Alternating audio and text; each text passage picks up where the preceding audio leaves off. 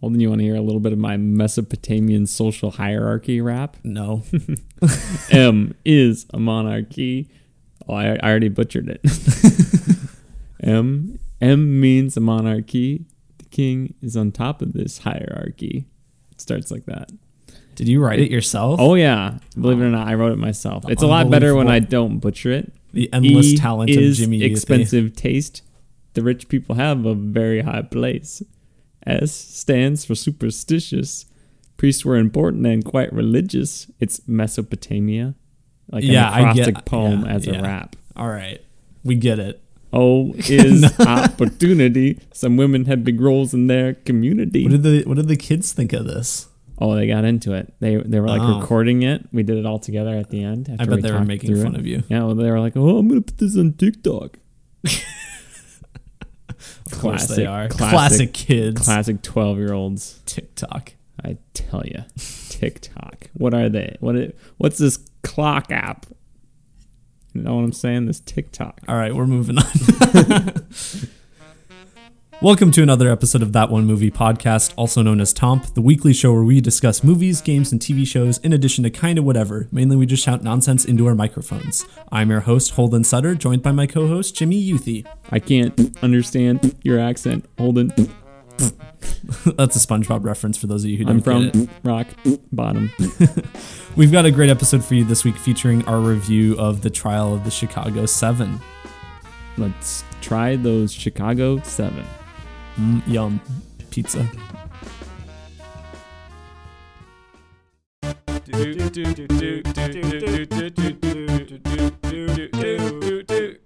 That one movie podcast. Dump. But first, Jimmy, we've got to do the toms. Yes, we do.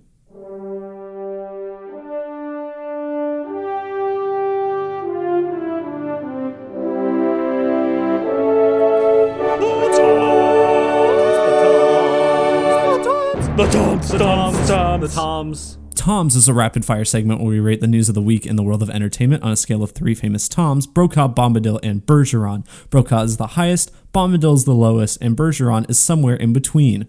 Now, Jimmy, let's get to it. Let's do it, Holden. This week actually will be fairly short. Just the whole episode will be. I don't have a ton of. I'm. I'm.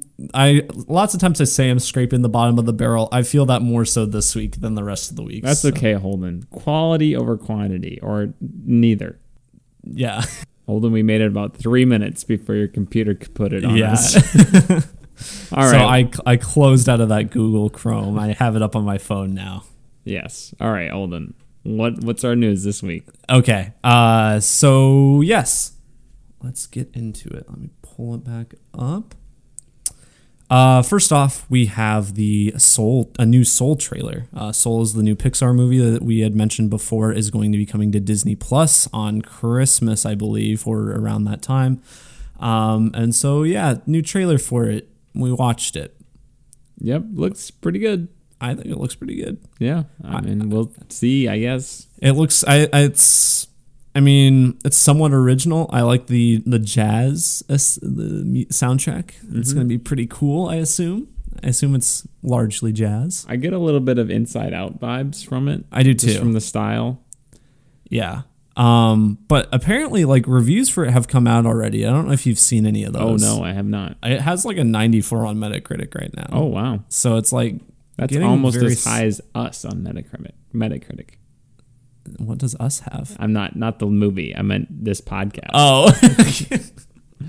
As soon as I said that, though, I'm like, there is a movie now called Oh. yeah. Us I was gonna say I didn't. that think probably us has was- a decently high. It's I don't probably think it's around that high. what 80. Probably seems right. Yeah, that's a pretty solid Metacritic score. I'll look it up. Yeah, okay. Don't touch Chrome over there. Um, but yeah, anyway, so Soul looks cool. Um, I I really liked in the trailer like the art style of the weird 2D like s- like I don't know what they're supposed to be, but like the people in the afterlife or whatever, where it's like hand drawn animation uh as opposed to the 3D animation of the rest of the movie. You know what I'm talking about, Jimmy? I do know what you're talking about. Yeah. Us that's has an pretty cool- 81. Oh, Metacritic okay. Score. We were close.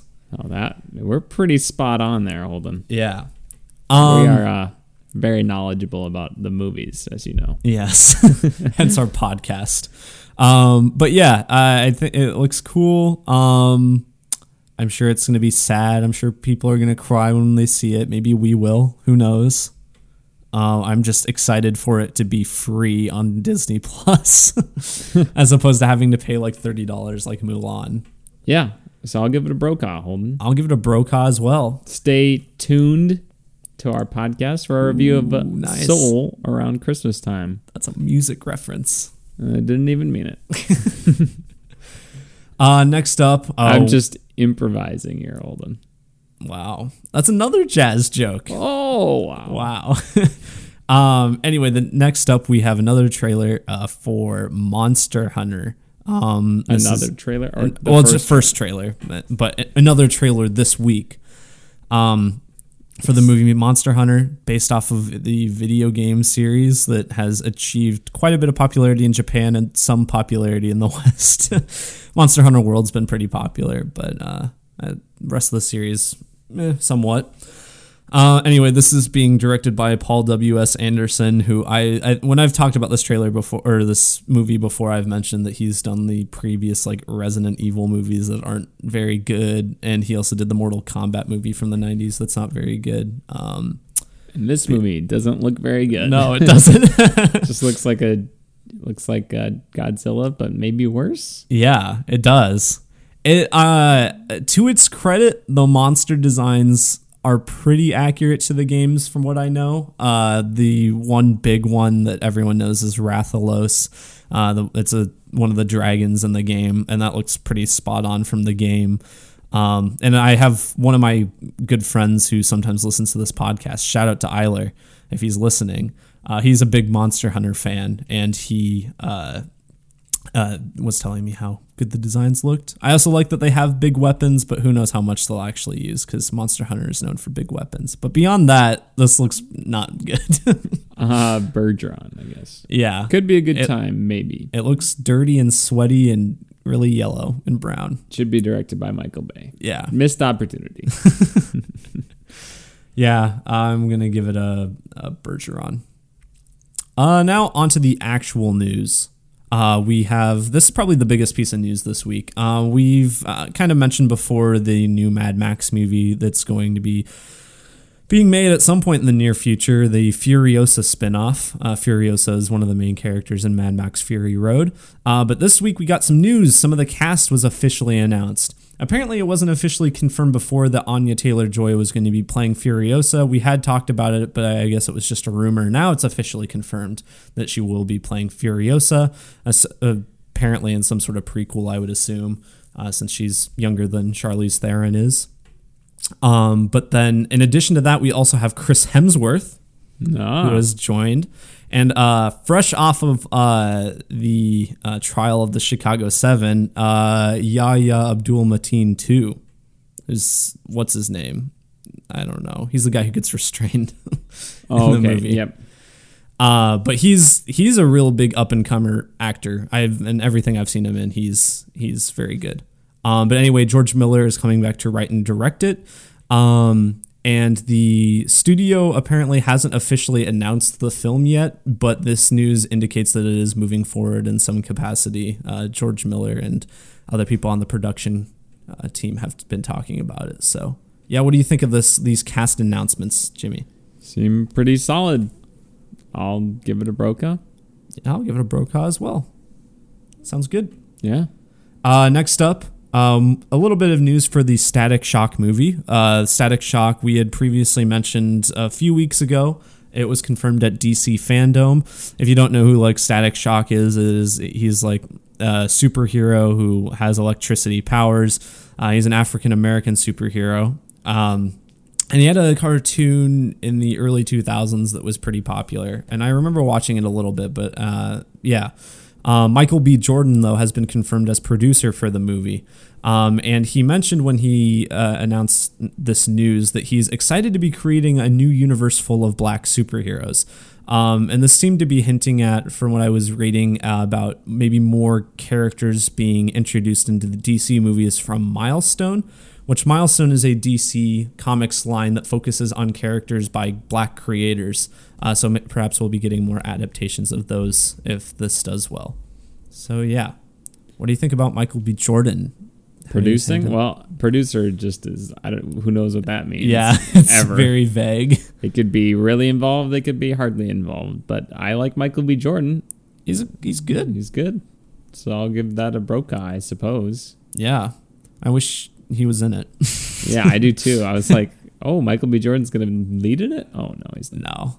I think he's. I mean, I think Michael B. Jordan's probably too old to be because I think Static Shock's like a teenager. But Oh. yeah, cool. He could just rub his feet u- up against the carpet and be Static Shock. Yeah, Let's just go around like zapping people. That's the whole movie. yeah. I'd like that. Anybody can be Static Shock. That's the That's the message of the movie. uh, so but, did- th- but in the sequel, they'll find out he's actually Palpatine's grandson. And then- Ooh, and then- yeah. yeah. So nobody, can- you know, you actually have to Palpatine have is the, blood. real Static Shock. He's the OG Static Shock. he really, really, is. Really. I'll give this a, a broca. Nobody shot lightning out of their hands before Palpatine. No, Yeah, I'm just no gonna one throw quite it out like there. that, except for Zeus. Well, Zeus is very derivative of, of uh, Sheev Palpatine, as we all know. Yeah, we do know that. Those ancient Greek plagiarists. Uh, what do you give it? Do you give it a broca?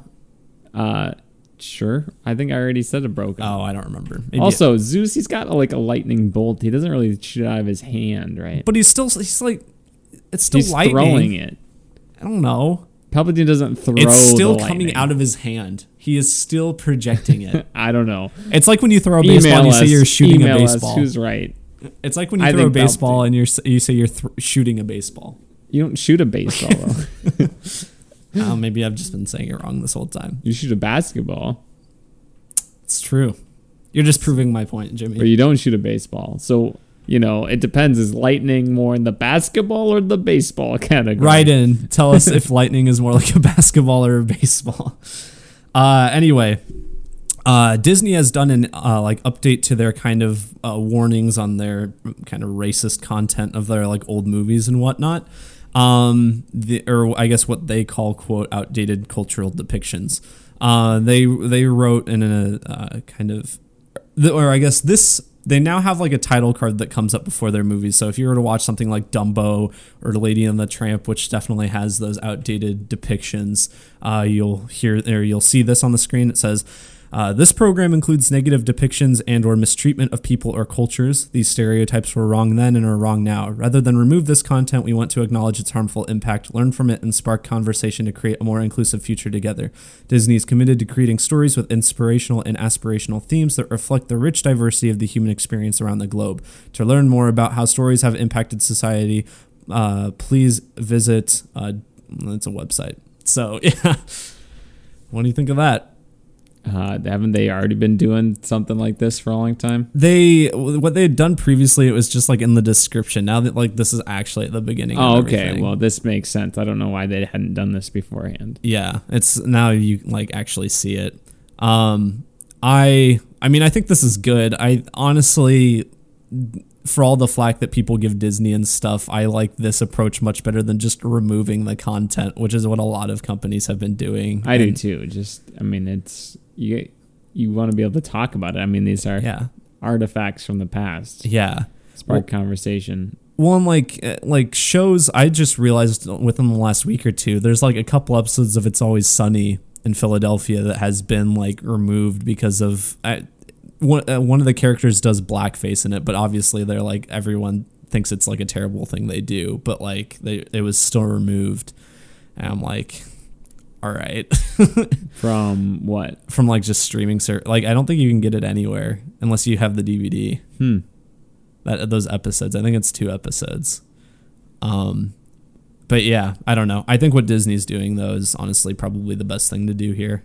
So I'll give it a Brokaw. Uh, Look, look. If DC wanted to be that PC, they would just change their name. Because Walt Disney didn't seem like the most yeah, it's true. PC guy. Um. So yeah, uh, uh, Broca, I guess. For I'm not for censorship, man. Just yeah, no. The the uh, Give a warning if you if you want. no, That's the disclaimer at the beginning. Yeah. yeah. Uh, next up, if you want to know why like how far bottom of the barrel I'm scraping. It's it's this right here. Uh, we just got uh, announced that there's going to be a new animated Wizard of Oz movie, Jimmy. Uh, but this movie will be told from Toto's perspective. Toto's the dog. For Yeah, those I of you know who don't Toto- know, yeah. Do you know who Toto is, Jimmy? Yeah. You ever seen Wizard of Oz? I've heard of it. Is this not a directive DVD thing? No. Or direct to video, direct to streaming? No, this is like A a, they're gonna be doing it- theatrical release? Yeah. Uh, Who's it's going to be making it? based off of a book called Toto, the Doggone, Doggone, you get it? Dog. The Doggone Amazing Story of the Wizard of Oz. It's going to be based off of that. Uh, and it's going to be written by John August, who is pretty notable because he's written movies like Big Fish and uh, Corpse Bride, a big collaborator with uh, Tim Burton. and They stuff named like a that. whole month after this guy. Yeah, like wow. Must be good. And I think it's being directed by one of the showrunners of the Amazon series Mozart in the Jungle, which is supposed to be good, I think. So, but I think this is his first like film debut. So What studio is making this? I think it's Warner Bros. because I think Warner Bros. owns the rights to Wizard of Oz. So the same minds behind Scoob. Yes, yes, exactly. Maybe this will just be Scoob is Toto, like Scooby Doo is Toto. That would be more interesting. Zoink Scoob, I'm a scarecrow. it should just be Scooby Doo Wizard of Oz at this. Shaggy would be the Scarecrow. He would. Yeah. I know. Would be a munchkin. Vilma. No, I She'd feel be like the tin can. she, Ki- would Velma Tin be Man. Dorothy? I don't know. I don't know. I don't know, Holden. This is never gonna happen. Yeah. So it doesn't matter. Well, but what do you think? What do you think of this animated Wizard of Oz told from Toto's Mm, Bombadil. perspective? I, I don't care. Bombadil. We're not gonna see this, Holden. am gonna give it a Bergeron. Uh, next up, uh, this is some news related to the recently released Adam Sandler comedy, uh, quote unquote comedy, Hubie Halloween. You hear? You see that this was released? I saw that this was released. I heard a rumor that Ben Stiller's character from Happy Gilmore reprises his role in he it. is in it. I want to see it just for that. It's now. only in the opening scene, Okay, so well, like you can perfect, just watch like- the opening scene. perfect because I I reference that all the time. I think Okay. it's hilarious. Uh, but anyway, so in regards to Hubie Halloween, uh, there were some cameos from like some local news anchors in the Boston Salem area because that's where the movie takes place, and was actually filmed there. Um, but I fun fact, I'll get to it in uh, what are you doing? I watched the movie and I watched it with my girlfriend who's from the area, and she just spent the whole movie pointing out different things that she knows from there. But anyway, uh, the, one of the news anchors, Elena Pinto, and uh, was apparently fired for having this cameo in the movie because apparently it violated some undisclosed part of her contract. Uh, and she doesn't hold it against them. It was apparently just something that she overlooked, but she's of course disappointed. So yeah, that sucks. That Imagine really stinks. Imagine losing your job over being having a tiny part in an Adam Sandler comedy. That's a bombadil, and it's not even. It, well, I don't know. I'm just guessing it's not very good. But Yeah. yeah, no, it's that's definitely a bombadil. bombadil. That's too bad. I feel like that's a little harsh. Yeah, I agree. Uh, then my last kind of bit of news is uh, that the new. Have you ever seen Coming to America starring I have Eddie not. Murphy? Okay. I'm sure some of our listeners have. But anyway, the sequel, Coming to America, uh, is going to be coming to Amazon Prime. See what you did there. Uh, but yeah, it's going to be coming to Amazon Prime. It's going to be released this December on the 18th. Uh, the original is kind of a cult classic at this point. I've never seen it, but I've I know people who think it is a very funny movie. Uh, as kind of Eddie Murphy at his in his prime, so I'm kind of curious to watch it. But I mean, if this movie comes out and it looks good, maybe we'll have to go revisit the first one. Who knows? Or visit the first one for the very first yeah, time. that's true. Revisit it for the zeroth time. Yeah. Um. Yeah. So Bergeron. 'cause I I'll- haven't seen it. I'll give it a Bergeron as well. Cool. Uh, and then I, this isn't really Tom's, but I'll uh, I'll just do it now. I found this f- kind of interesting article that was talking about how um, there was this like experiment done and based on like this experiment, they figured out that Sinister, the movie. Sin- Have you ever seen the movie Sinister? No. Sinister is the scariest movie of all time, according to science. And this, uh, it's because let me get to the the meat and potatoes of it. Uh, Have So- you seen this movie? I have seen it. Is it scary? I didn't think it was that scary, but maybe it's just. I think I have a high resistance to horror movies, though. So I it's- do anymore too. It's the same. It's I don't know if he had directed anything before this, but it's the guy who directed Doctor Strange. It was like his first big movie, I think. But anyway, um, it was this experiment was called the ti uh, the Science of Scare Project, and apparently, like uh, like dozens of people of various ages were tasked with watching over 100 hours of horror films and they were like tracking heart rates and stuff uh, and uh, they were able to determine the 35 scariest films ever made out of a sample pool of 50 so i mean obviously there's probably more out there uh, but these are kind of ones that i think are gen- generally considered some of the scariest they picked that and uh, 50 of those um, and sinister topped the list uh, just with how they, they measured heart rates and stuff like that. What, what were, were- did they list some honorable mentions? Yeah, yeah. So the- rounding out the top 10 list are as follows uh, The Conjuring, Hereditary, Paranormal Activity, which I do not think is scary, but that's I haven't funny. seen it. Uh, it Follows, The Conjuring 2, The Babadook, uh, The Descent, and The Visit.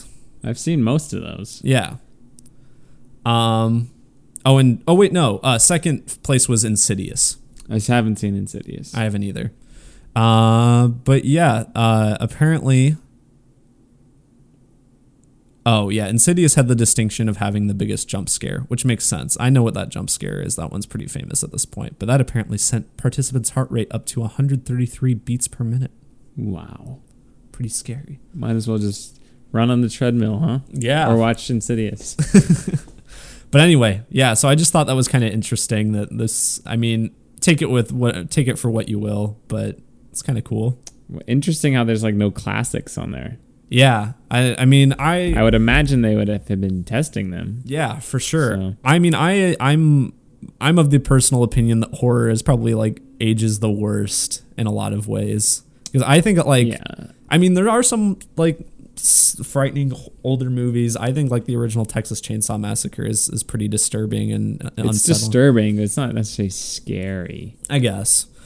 But I I think like horror is something that doesn't necessarily age the best. Especially the old old stuff. Yeah. I wonder I wonder if you went back in like the 1980s and did this if those movies would be relatively scarier then like Oh, I bet so. you know what I'm saying like, Yeah. the scary movies 100%. like maybe the 100 and whatever whatever the average heart rate was for Sinister I wonder if that would actually been higher for a movie back from the 70s 80s if you did this test at the 80s Oh yeah, during I'm sure it those, would you know. be because I mean, I, there's the- just less of it. out Yeah. there, less desensit- desensitization. I think all of the movies that I read are from the 2010s to now. All the top 10, aside from maybe Insidious. I don't know when Insidious came out, but I think all of the rest of them are from this last decade. So, yeah, I'm sure it's just because newer stuff is scarier to modern audiences. Oh, scientists also researched what the worst movie of all time was, and it was Scales. mermaids are real. just kidding. Yeah, but I'm pretty sure there is a scientific way that you could prove that. probably. I think I'm retroactively going to uh, label this as a random segment, Holden. So okay. just because I think this is interesting and uh, people might skip. I don't want people to skip over it. Yeah.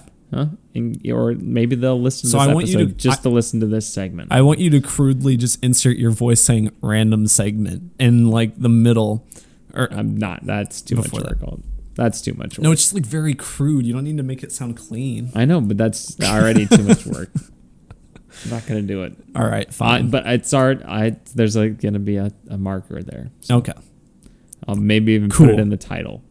nice. Scientists prove the scariest movie of all time is Tim Burton's You have to say it- Dumbo. you have to say is dot dot dot because you want people to click on on the time scale. yes. Cool. That's it. We'll go on to our review now of the Okay. trial of the Chicago Seven.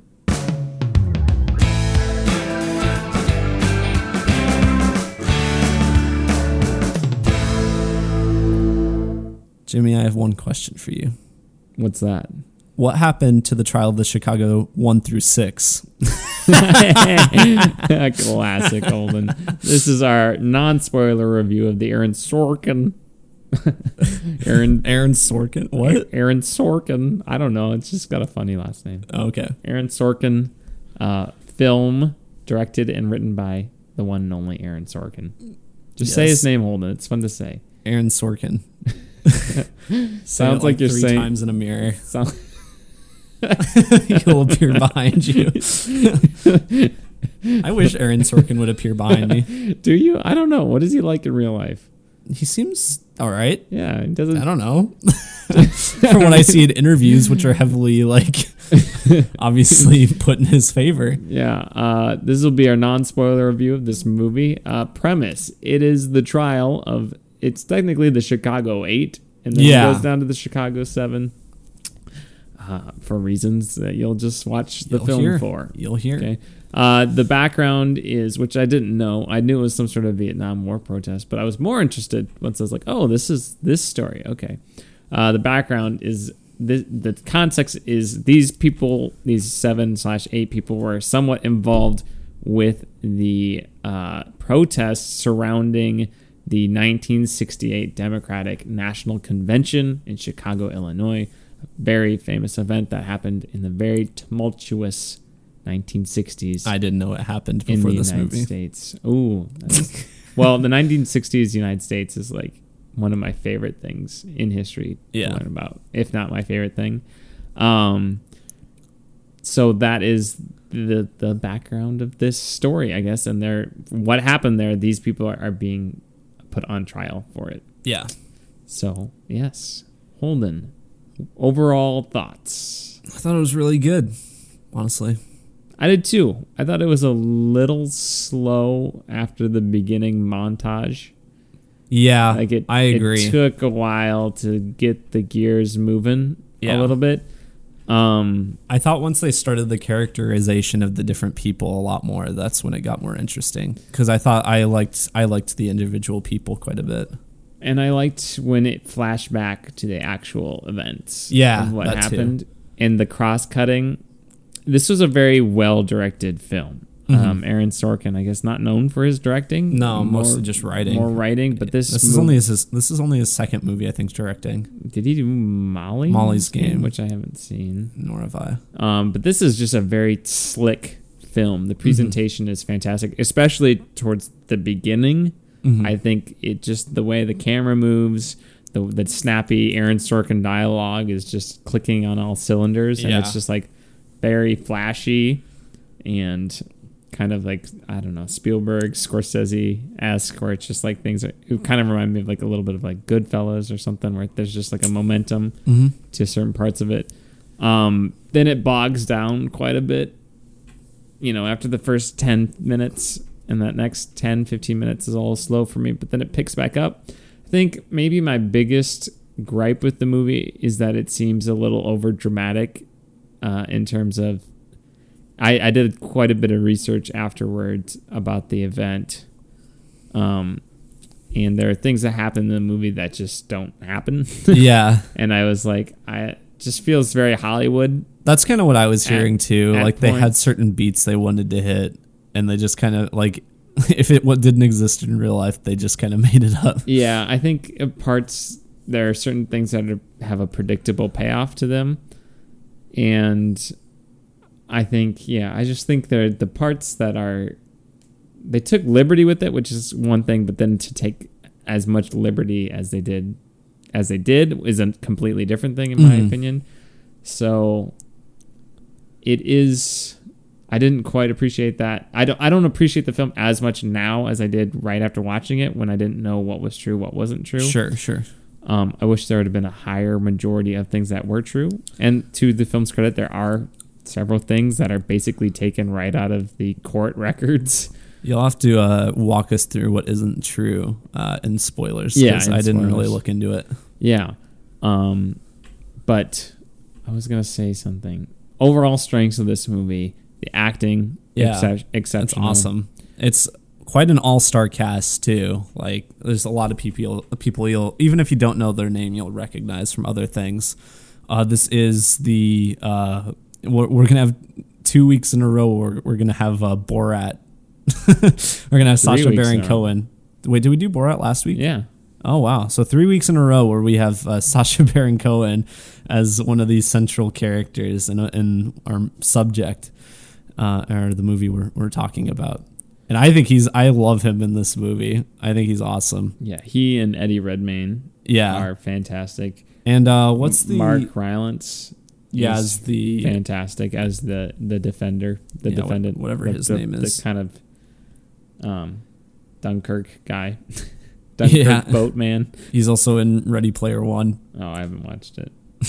Joseph Gordon-Levitt, pretty good. He Mhm. didn't steal the show for me. No, he did. Yeah, I don't know. I mean, his performance was understated, but it was I don't know. I think he was just outshone by like almost everyone else. Yeah. Um.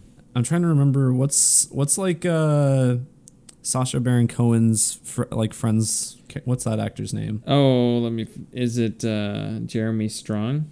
Oh yeah, Jeremy Strong. I really liked him. I loved I loved his voice. He was going for like a Cheech and Chong like like kind of hippie voice. Yeah. It sounded just like that. It was pretty fun. And um, what else was I gonna say? I don't remember. So, yeah. Um, yeah, but I think they're all great. I, as I mentioned, Jeremy Strong and Sasha Baron Cohen, they're kind of like the comedy relief a little bit, and I think it works really well for this movie overall. Eddie Redmayne's kind of like the I- he's not really like the main character. There's not really a main character, but he's he's kind of more the straight man, I guess, uh, for everything that's just kind of happen happening. Hmm. Um, he's good as well. Um, quite an accent. I was like, I mean, because obviously Eddie Redmayne is is from the great UK, um, and he's his. I thought he did a pretty good American accent. He actually sounded a lot like Topher Grace for a little bit. I thought I was like, No, I didn't. I wasn't thinking that. Oh, okay. I just. It was remarkable to me that his voice was that different. yeah, Just right? weird. It's like you're not Eddie Redmayne. no, but he was fantastic, and I he would- and Sasha Baron Cohen really, really fed off each other very well. They were I great thought so, foils too. in the story. Um, and then as uh, the actor I mentioned before, I, forgive me if I mispronounce his name, but Yahya Abdul Mateen, I think is how you say it. Uh, he's very good in the movie. Uh, he's uh, one of he's been in Black Mirror. He was one of the stars of the Watchmen series, and he's been in a lot of stuff recently. And he's he's really quite. Ta- he's also going to be the main character in the new Candyman movie. Oh. Um, But yeah, he's very good, very good. Yeah, honest, there's not a weak link in the acting No, at all. Um, what else? Um, I mean, yeah, we got we got the Aaron Sorkin dialogue that is it's just it's exposition filled, but not in like a, a bogged down way. It's all presented in a very entertaining like it is it is a lot of exposition like a lot of his movies are but it's like it's just like It's so flashy. yeah, and it's so snappy. flashy it's It's the you way just eat you it wish you, up. the way you wish you could talk. yeah, exactly. it's so easy to take in and it's so entertaining. Um but yeah, and it, it's kind of like a joke to like that Aaron Sorkin does courtroom dialogue and this is this is very obviously a very good example of that. Yeah, Um, what else? I well we we mentioned kind of the framing of this movie, how it's how it's intercut.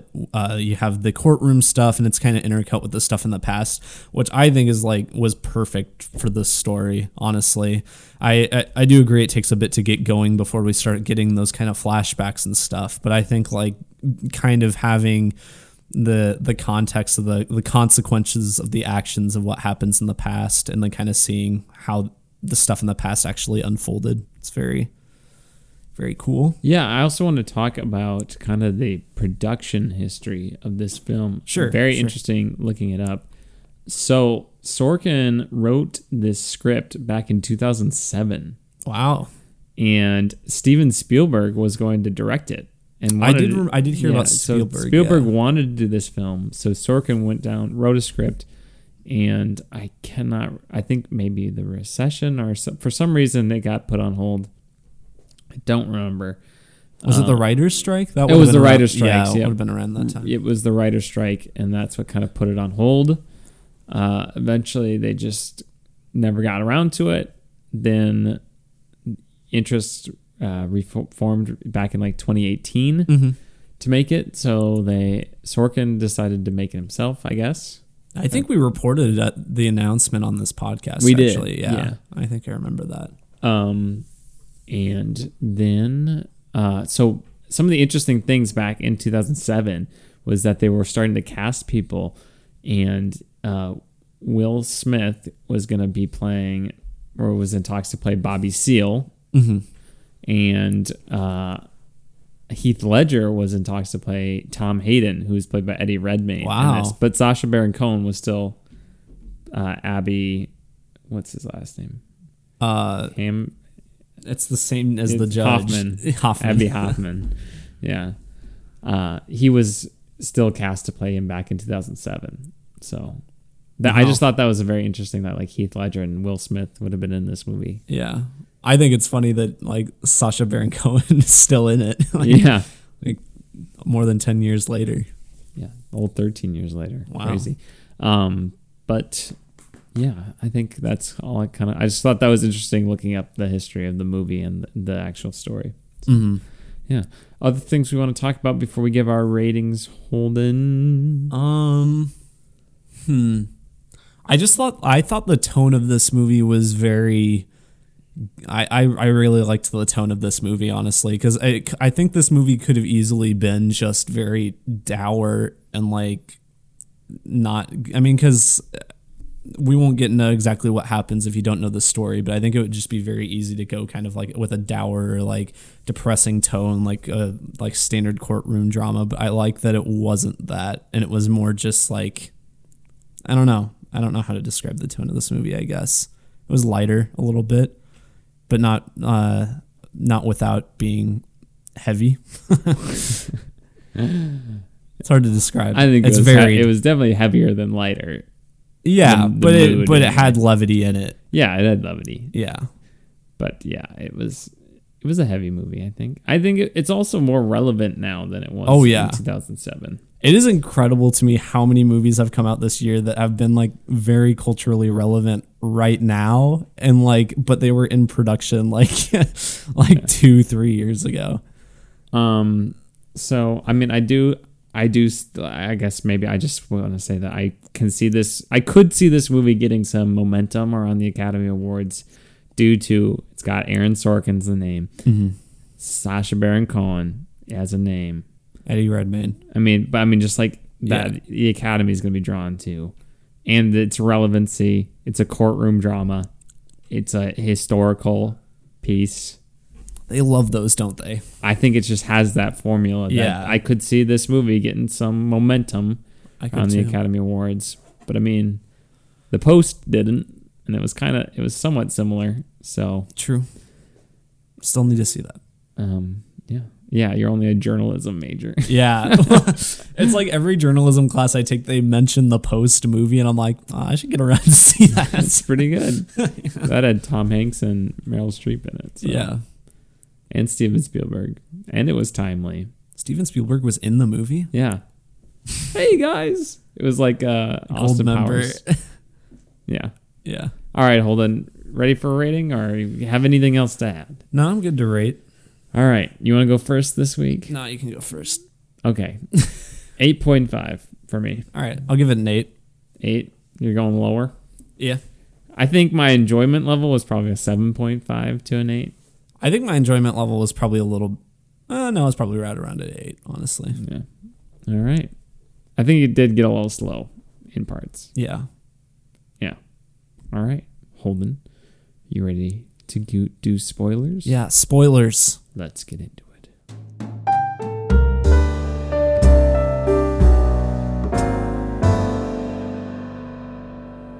Spoilers for the trial of the Chicago Seven. You know what they say when you're podcasting: whisper into your microphone. Yes. I'm sure that was really pleasant to listen to. That was me uh, blowing into the the microphone. Holden, you're always blowing. So Um, yeah. So this Mm-hmm. you can interpret that however you want to. literally yeah um so yeah this movie it is brand new on netflix so if, hopefully you guys are watching it and not listening to this uh, based on a recommendation but if Odds not are you have Netflix, yeah odds are you have netflix especially if you listen to this podcast. Mm-hmm. otherwise i feel sorry for you the stranger things episode was probably really sad for you All right, Holden. Uh, should we talk about maybe some things that weren't didn't happen in real life? yeah Uh, well, so the big one for me is that the whole like name list of name thing that happens at the end. That's the big Hollywood moment. yeah I could not find any confirmation that that. that's ever kind of what happened. i figured I, I didn't do any like looking into it, but I figured that seemed too Hollywood. and it was quite obvious from the beginning. Oh, what are you doing? Oh, I'm just keeping a list of everyone's names so we don't forget why we're here. yeah.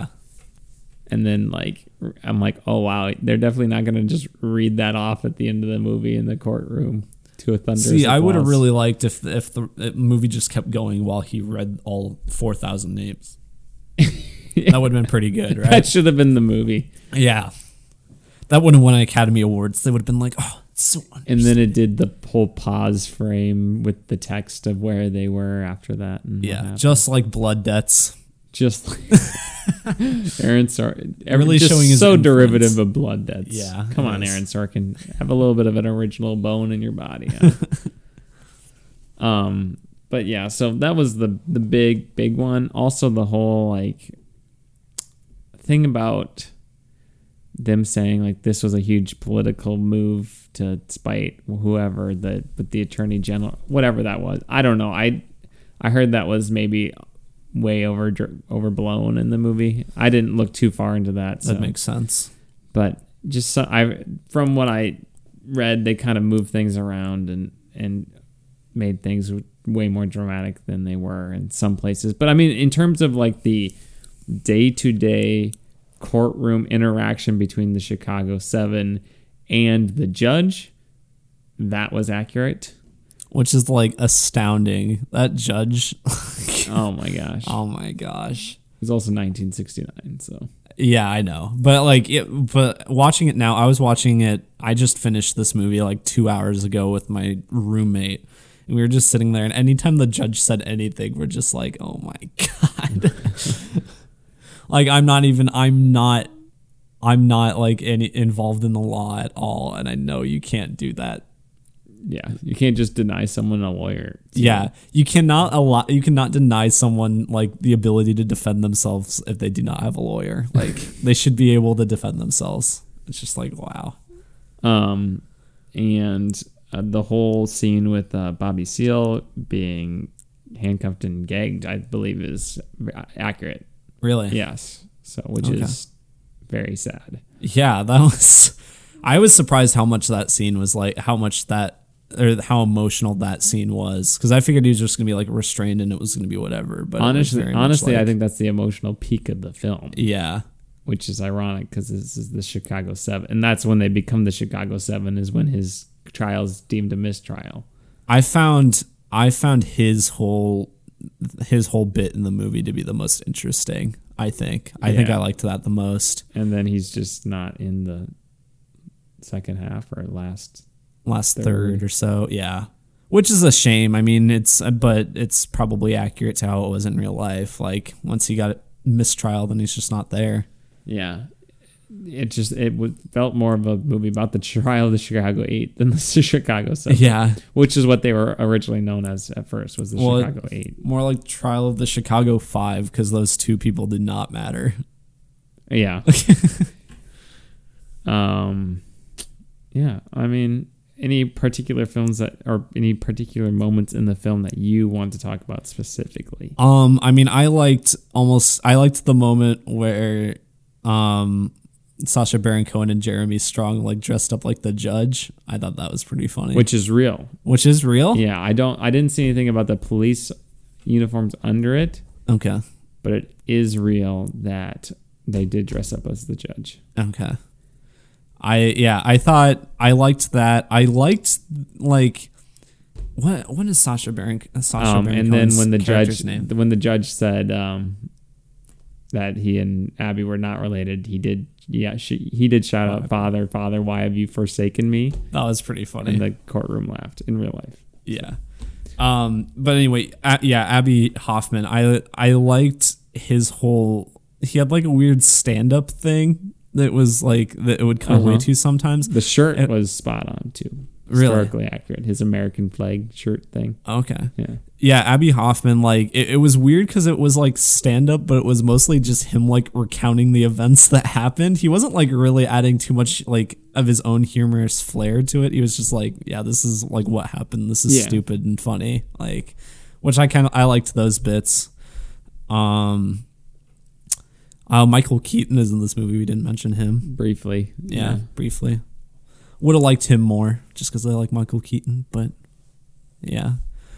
Um, yeah. What else? I w- I'm not sure if the whole undercover agent Oh love yeah, thing was accurate or not. I didn't see anything on that, but um, that was Yeah. an interesting storyline.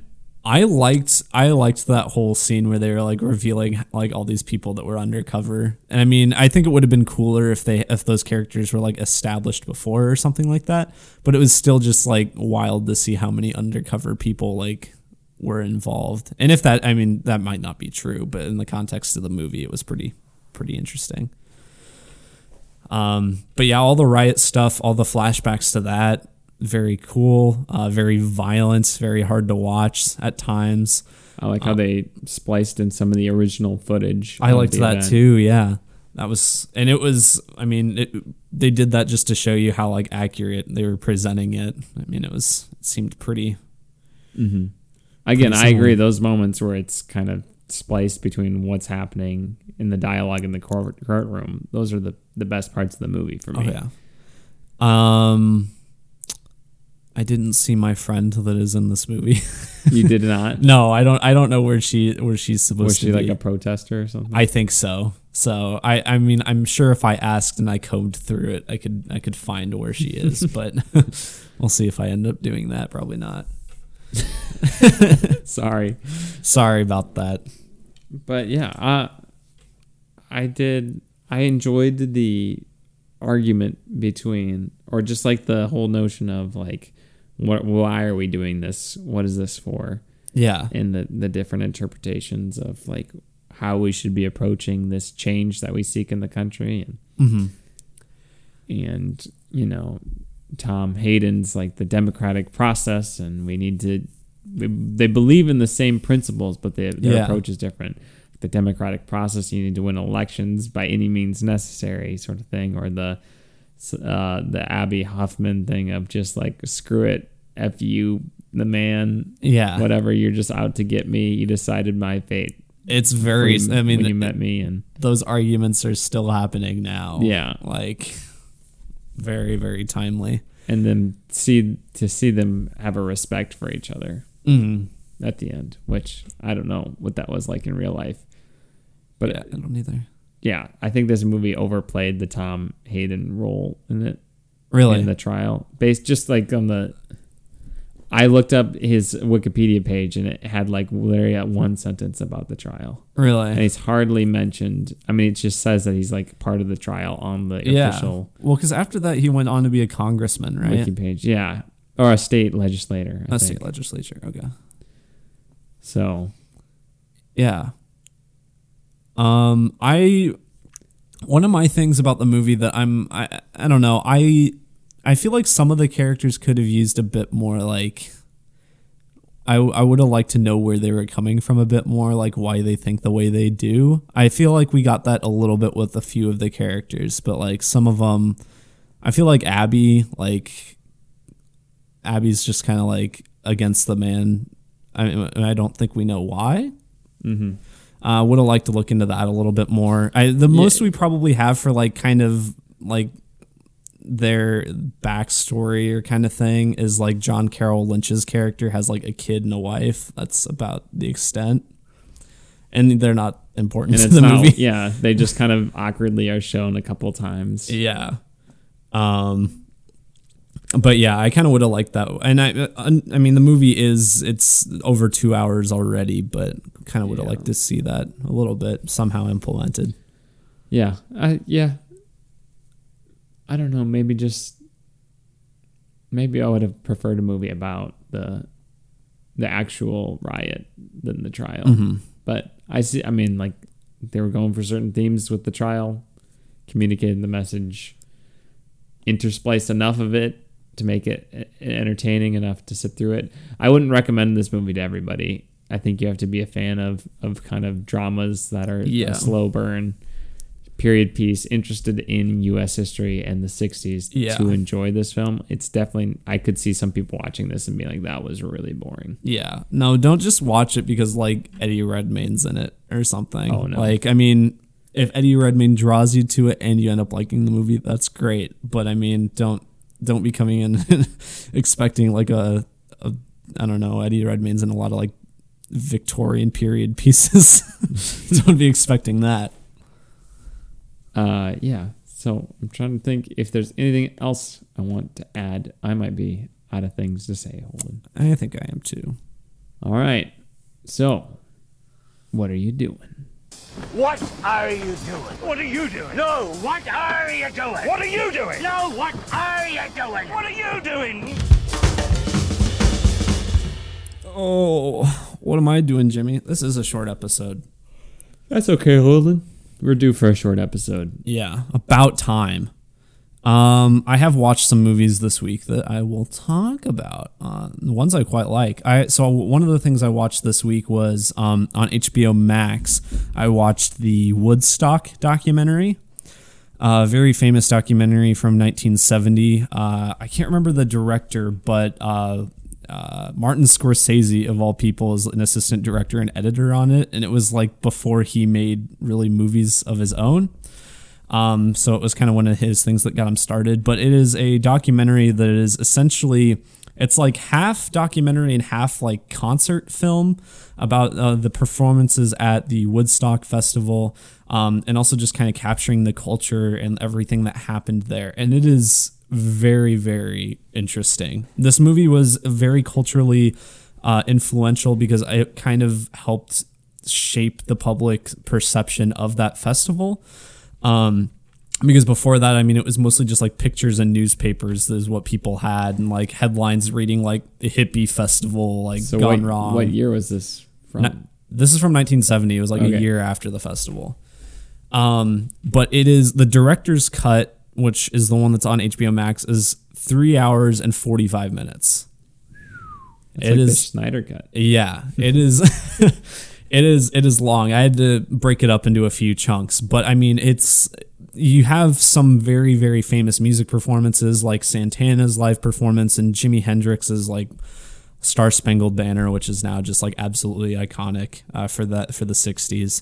Uh, you have those performances, and you just have like people coming together and helping each other out despite like a pretty disastrous festival overall but people enjoying themselves despite all of that it's like especially after like knowing about the fire festival there's some like strange parallels between the two and i'm like eh, this one just happened to work out better um, but it's very very cool i'd really recommend it if you're like interested in music or just that kind of counterculture um i also watched oh where is it uh one cut of the dead have you heard of this No. uh, One Cut of the Dead. It is. I can't really say much about it because saying much would spoil it, but it is a Japanese uh, like horror comedy movie, um, and it's kind of follows a film crew who is uh, they're going to make a zombie movie, but then real zombies start attacking them. And I cannot say any more than that because there is a lot to spoil in this movie, and I think it is really, really good. What it? When, what year is it from? 2017. Okay. And Jimmy, I think you would like this movie quite a bit. And then the title again. One Cut of the Dead. One cut of the dead. Yeah. It is I mean, it's got some very very good filmmaking in it, but I think especially it's kind of split up into th- three chunks. I think the first third and the last third especially are like just pretty incredible.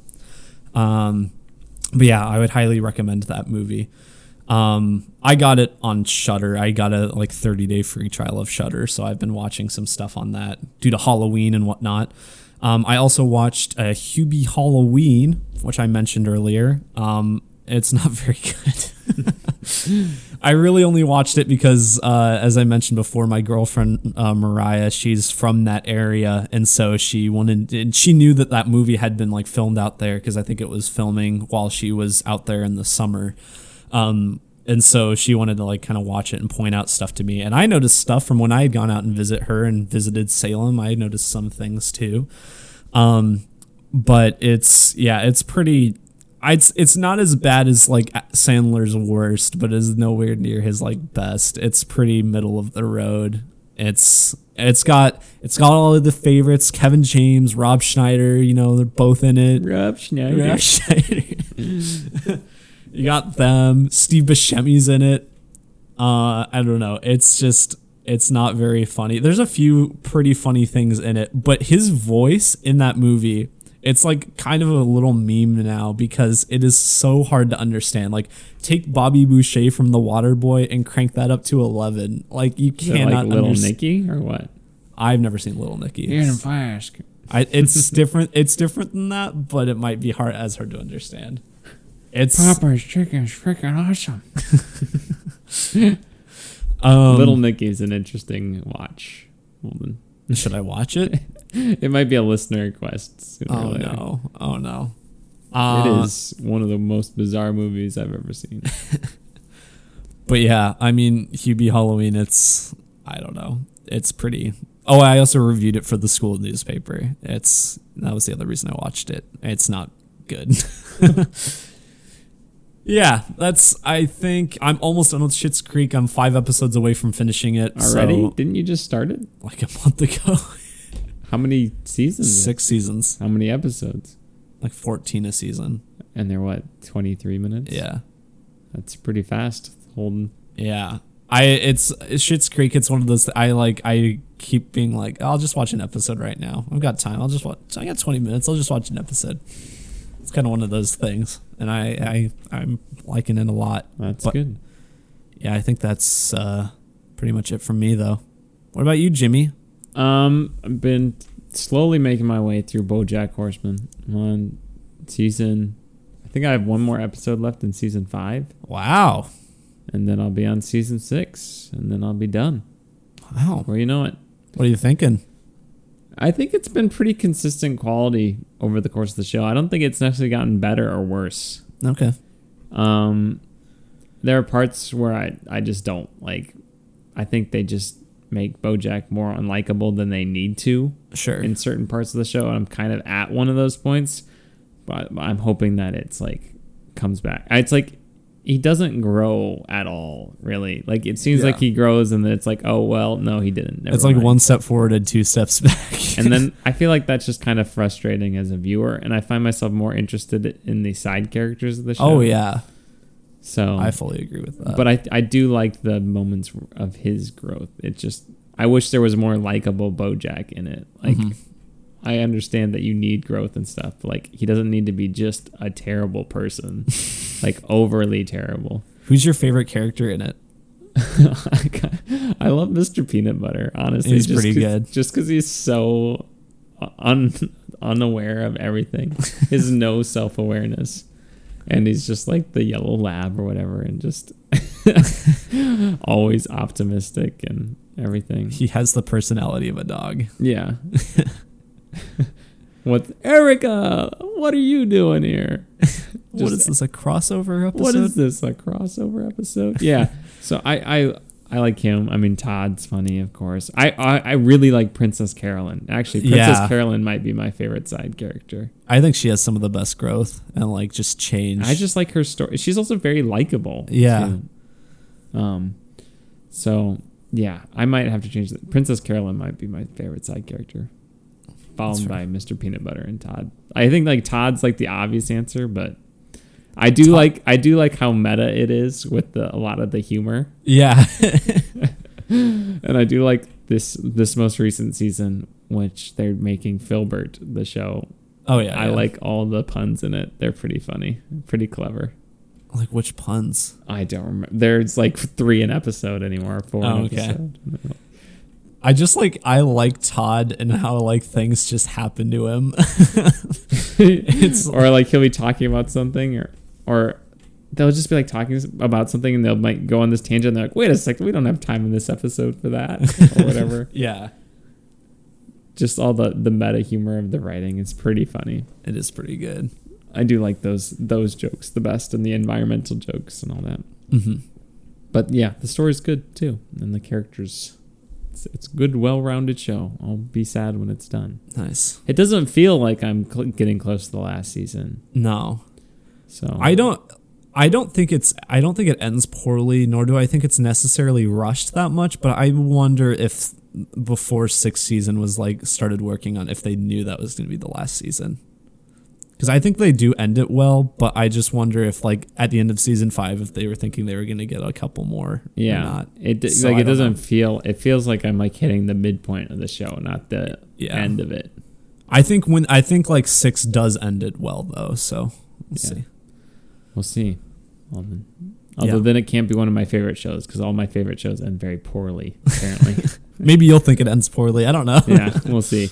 Uh, anyway, I Emily and I watched The Social Dilemma on Netflix. It's the documentary about how social media is ruining everything. It was interesting.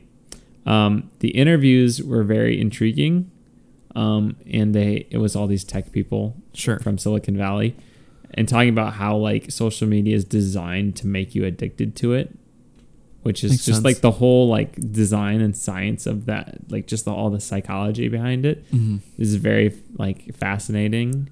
And like how they never like thought of the ethics of what they were doing at the time, and now they're trying to change that Sure. and just how like dangerous it could be because it's so it's such an unregulated space right now and we're actually st- I mean just today I saw that Facebook has blocked more than 2 million ads leading up to the the l- election so I can't think even I saw that maybe, yeah. imagine I can't even imagine all the stuff so they're now it seems like they're trying to fix some of these problems we have with social media but now yeah just these people advocating for change not only in just what's on social media but just how they're designed themselves to make them less addicting and they just like talked about you know suicide rates and all this and just a whole bunch of things the weird part of it is that they like kind of put this little nar- like fictional narrative of this family into the movie that's very unnecessary and cheesy. It's like they ham-fisted a bad Black Mirror episode into this movie where every shot is like on a gimbal sta- stabilizer tracking shot. It's like okay, so like settle down a little bit. It's a little distracting and like some of the kids look like they're 25 and they're supposed to be in high school and I think I heard about that. Yeah. it just it was interesting. The interviews are very interesting, but the the this like little narrative that they kind of weave in and out of it is like pretty dumb and Yeah. unnecessary. Um, but overall, I think it's worth watching. I think it's a good conversation starter. Um, I don't feel that addicted to my phone. Like I definitely related to some of the things they're saying, but like for certain things, it's like I don't mind all this data, them knowing some of this data about me. Like I've been, cer- I'm saving up for a new camera. Like I don't mind getting ads or recommended videos on YouTube about certain cameras. Like that's Yeah. very relevant to me. Um, but other, I can see why like you might get down a rabbit hole of misinformation um, by those very same things. So Yeah. they'll have to figure that out. Good luck, people. Glad I'm Good, not. good luck, people smarter than us. Yes, or just in Silicon Valley. Yeah. Um, I think that's pretty much it. Nice. Yeah, didn't have a lot of time this week. Won't have a lot of time this week. So Damn. see. I'll It- I'll watch Borat sometime though. I don't know Yeah. when we're gonna be able to record our next w- episode, Holden, but Why? because of all the stuff I have upcoming this next weekend. Oh yeah. Okay. But um, we'll, We'll figure figure it it figure out. it out. It we'll have Bor- a Borat episode coming to you sometime, Yeah. Pretty soon. Uh, bo- we'll do Borat. sometime within the next two weeks. We will have the Borat episode, Hopefully sooner than two weeks. hopefully. But when does it comes out Friday? Comes out Friday. Yeah, I'm gonna watch it probably Friday night. yeah, I just don't know if we'll be able to record it next weekend. It might be two weeks, so Damn. but we'll, we'll it'll be the Borat episode. Will be get next. ahead on your uh, scheduling. That way we can just do it some random night. in the I'll week. just invent more time for Yeah. me to have, and then we'll Yeah. just do it. I just stop being lazy, Jimmy. Yeah, that's really the problem. Yeah. Laziness. Yeah. That yeah. So yeah, Borat 2 next episode. Uh we maybe at some point will review The Witches if it turns out to be good. If not, then we won't. Um and we got some more requests coming up. Have we gotten any new requests, Jimmy? I think we did in our email, but I mean, it's not going to be for a while yet. So, Yeah. So don't get excited. Yeah. If you sent us an email request, still got a while. Um, Might- I'm thinking of ending things was another request we had. This Oh. week. Well, we needed to watch it at some point anyway. Kind of surprised we didn't do it for the show, honestly. Well, I didn't think about it. Hold on. Nor did I. Yeah. Uh so we will get to those eventually. Okay. I think after this next week, we'll probably get back to requests. I don't can't think of anything coming out. All right, Holden. Anything else? No, well, uh, I mean, you got the requests. If you want to send us requests, send it to our email, tompodcast at gmail.com, or you can uh, leave us a five star review on iTunes if you haven't already. That's the preferred method. that is the preferred method. I should lead with that I one. know. And every week you don't. every week I have to say, should leave the review. Yeah, leave the review if you haven't already, and there there you can uh, give us a request, and then also uh, you can uh, d- uh, give us donations on Patreon, in which you can also leave a request. Um, you can follow us on social media, and yeah, I think that's about it. All right, Holden. Adios, pantalones. Love you.